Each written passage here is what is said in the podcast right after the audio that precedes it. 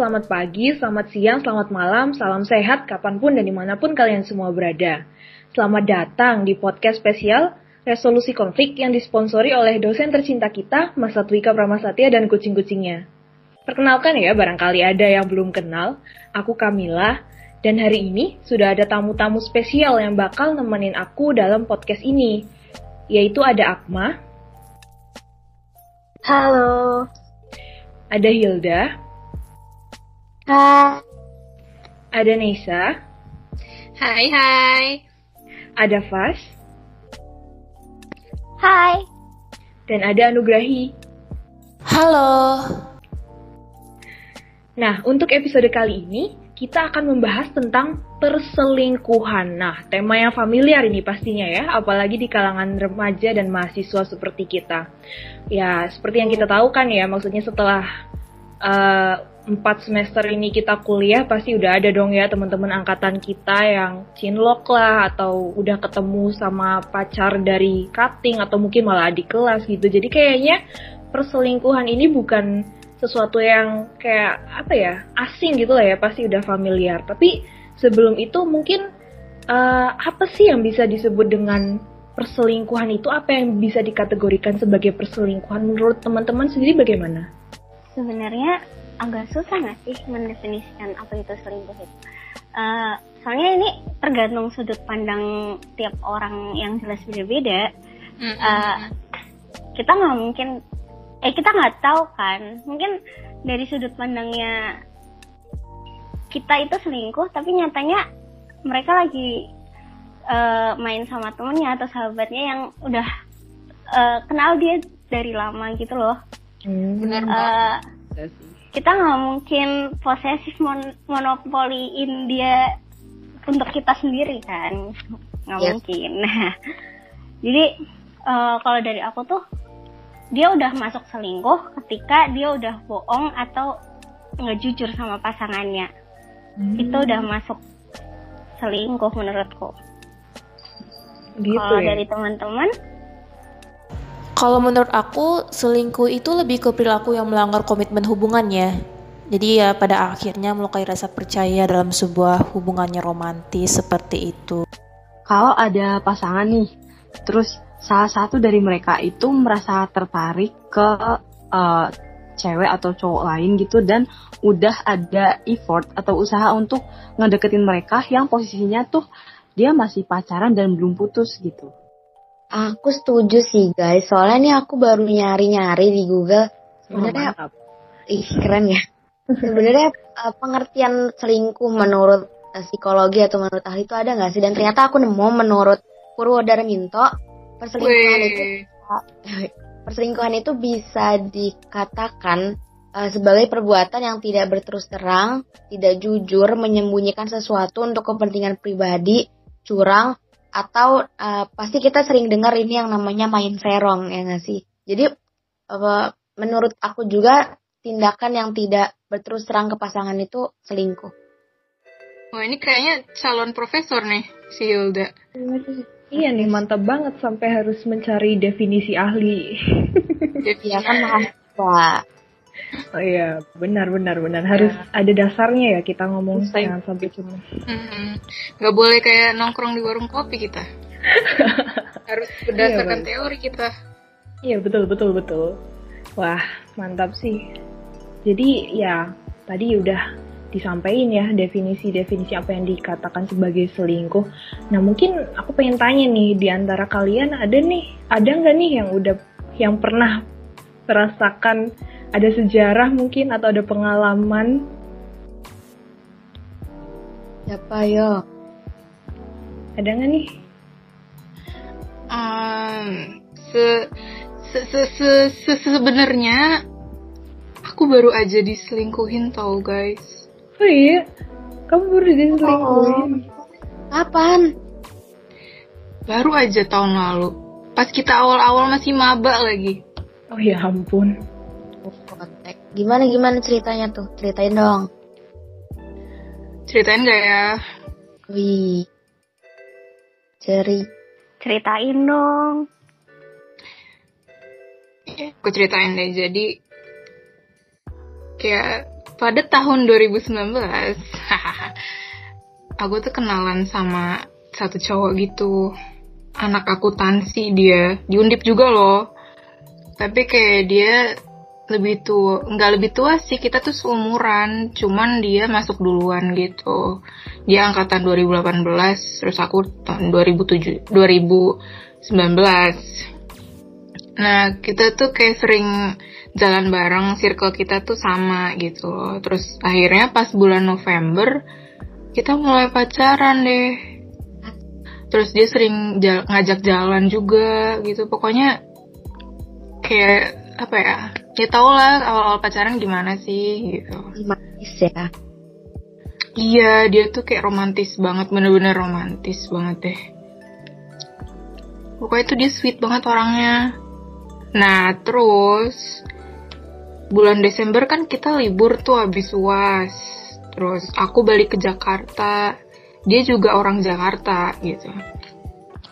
Nah, tapi kayak aku pikir kan kayak apa ya? Ya udahlah kita balik ke Jakarta bisa ketemuan dong. Karena kita dua-duanya tinggal di Jakarta gitu. Tapi dia kayak pas habis pulang tuh dia bener-bener jadi cuek banget gitu loh. Terus terus akhirnya dari dia berubah aku tuh lahirnya tanggal 29 Desember kan. Terus kayak waktu itu tuh kita lagi posisinya di Jakarta kan dan aku pengen pengennya tuh ngerayain ulang tahun aku berdua sama dia gitu. Tadinya tuh teman-teman aku kayak udah ngajakin gitu loh, eh yuk rayain bikin party bareng yuk apa buat buat aku gitu buat ulang tahun aku. Tapi aku bilang ke mereka kalau aku tuh tahun ini pengen ngerayain berdua sama dia doang gitu. Dan mereka mereka oke oke aja mereka respect sama yang aku mau gitu loh. Terus dia juga oke okay, gitu. Dia dia juga seneng gitu. Tapi begitu pas hari ulang tahun aku dia masa tiba-tiba sakit. Pagi-pagi tuh dia kayak nelpon bilang happy birthday apa terus kayak aku udah senang-senang nih kayak aku tuh udah udah dandan udah udah siap-siap gitu. Ya, tiba-tiba dia bilang aku sakit nih demam tinggi pusing banget nggak bisa pergi sama kamu hari ini gitu terus suaranya juga kayak agak-agak serak-serak lemah gimana gitu loh. So kayak oh ya udahlah mungkin emang beneran sakit akhirnya nggak jadi gitu loh. Aku bilang ke dia udah kamu istirahat aja nggak usah nggak usah capek-capek gitu. Terus akhirnya ya kita nggak jadi nggak jadi jalan-jalan deh. Namanya nggak bisa ngerayain sama dia. Aku akhirnya ngerayain sama teman-teman aku. Kebetulan teman aku ada yang rumahnya deket sama aku gitu loh. Terus aku ke tempat dia sekaligus mengundang teman-teman aku yang lain. Terus kayak ya kita ngabisin waktu lah di situ. Nah terus tiba-tiba sorenya salah satu teman aku tuh teman dekat aku dari SD dia tiba-tiba nelpon ke aku.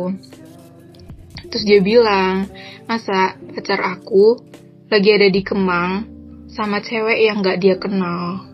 Nah loh ih parah banget sih. Berarti dia bohong sama kamu. Iya. Nah itu aku aku juga kayak pas pas denger itu tuh kayak nggak percaya gitu loh. Setengah-setengah percaya nggak percaya. Kayak masa sih dia bohong? Kan apa namanya nggak mungkin banget gitu loh. Mana dia tuh kayak yang aku nggak bisa ngebayangin lah dia bohong sama aku gitu.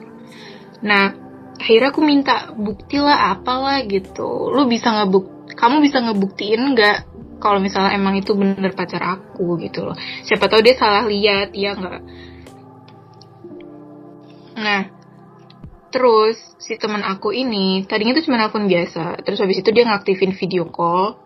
Terus dia ngeliatin ngeliatin bener-bener cowok aku sama cewek, satu cewek ini gitu. Mereka lagi berduaan, duduk berduaan di restoran gitu. Dan apa namanya itu restoran tuh kayak emang emang tempat nongkrongnya kita kita lah gitu kalau misalnya lagi jalan gitu. Dan aku kaget aja gitu kok dia bisa berani beraninya ngebawa cewek lain berduaan doang ke sana. Dan terutama itu kayak di hari ulang tahun aku gitu loh. Dan dia bohong. Oh.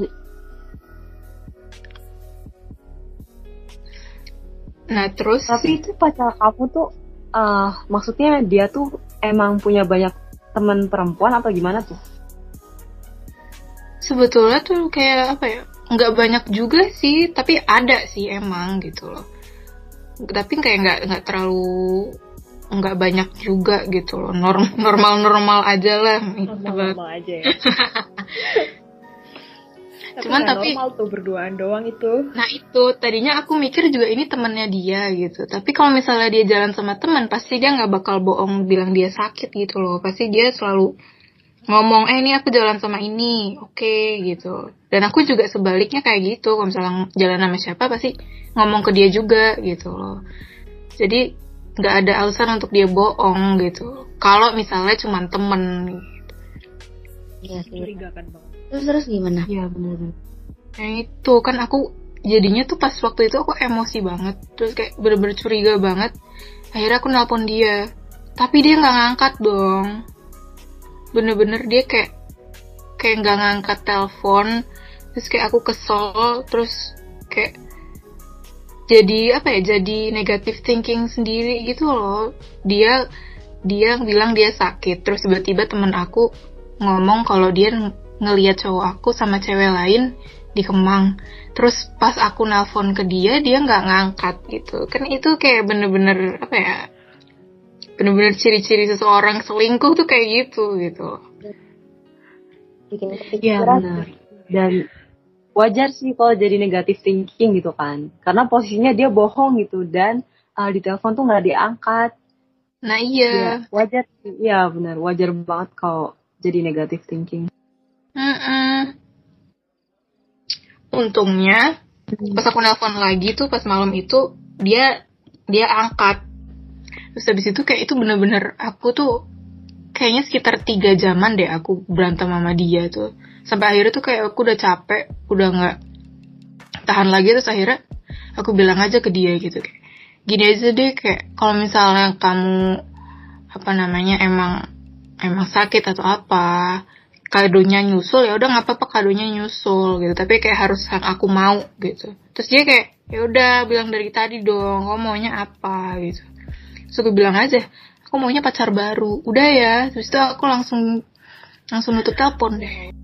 Wah, parah banget sih mantannya kamu, nih.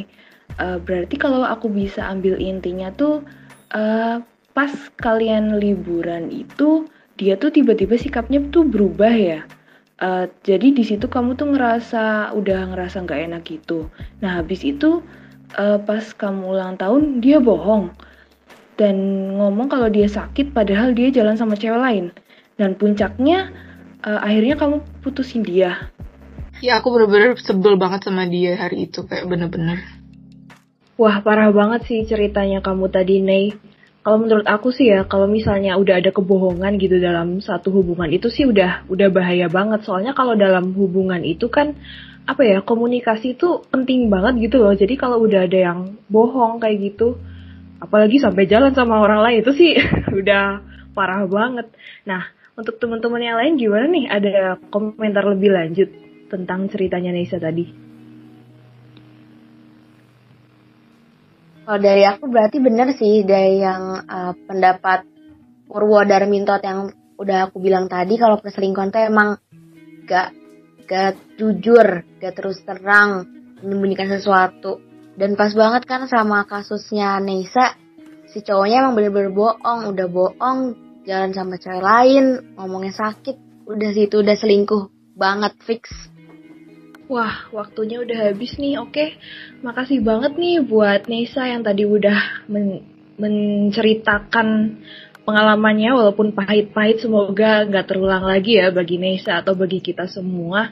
Terima kasih juga buat Akma, Hilda, Fas, dan Anugrahi yang udah nemenin eh, ngobrol-ngobrol uh, kali ini.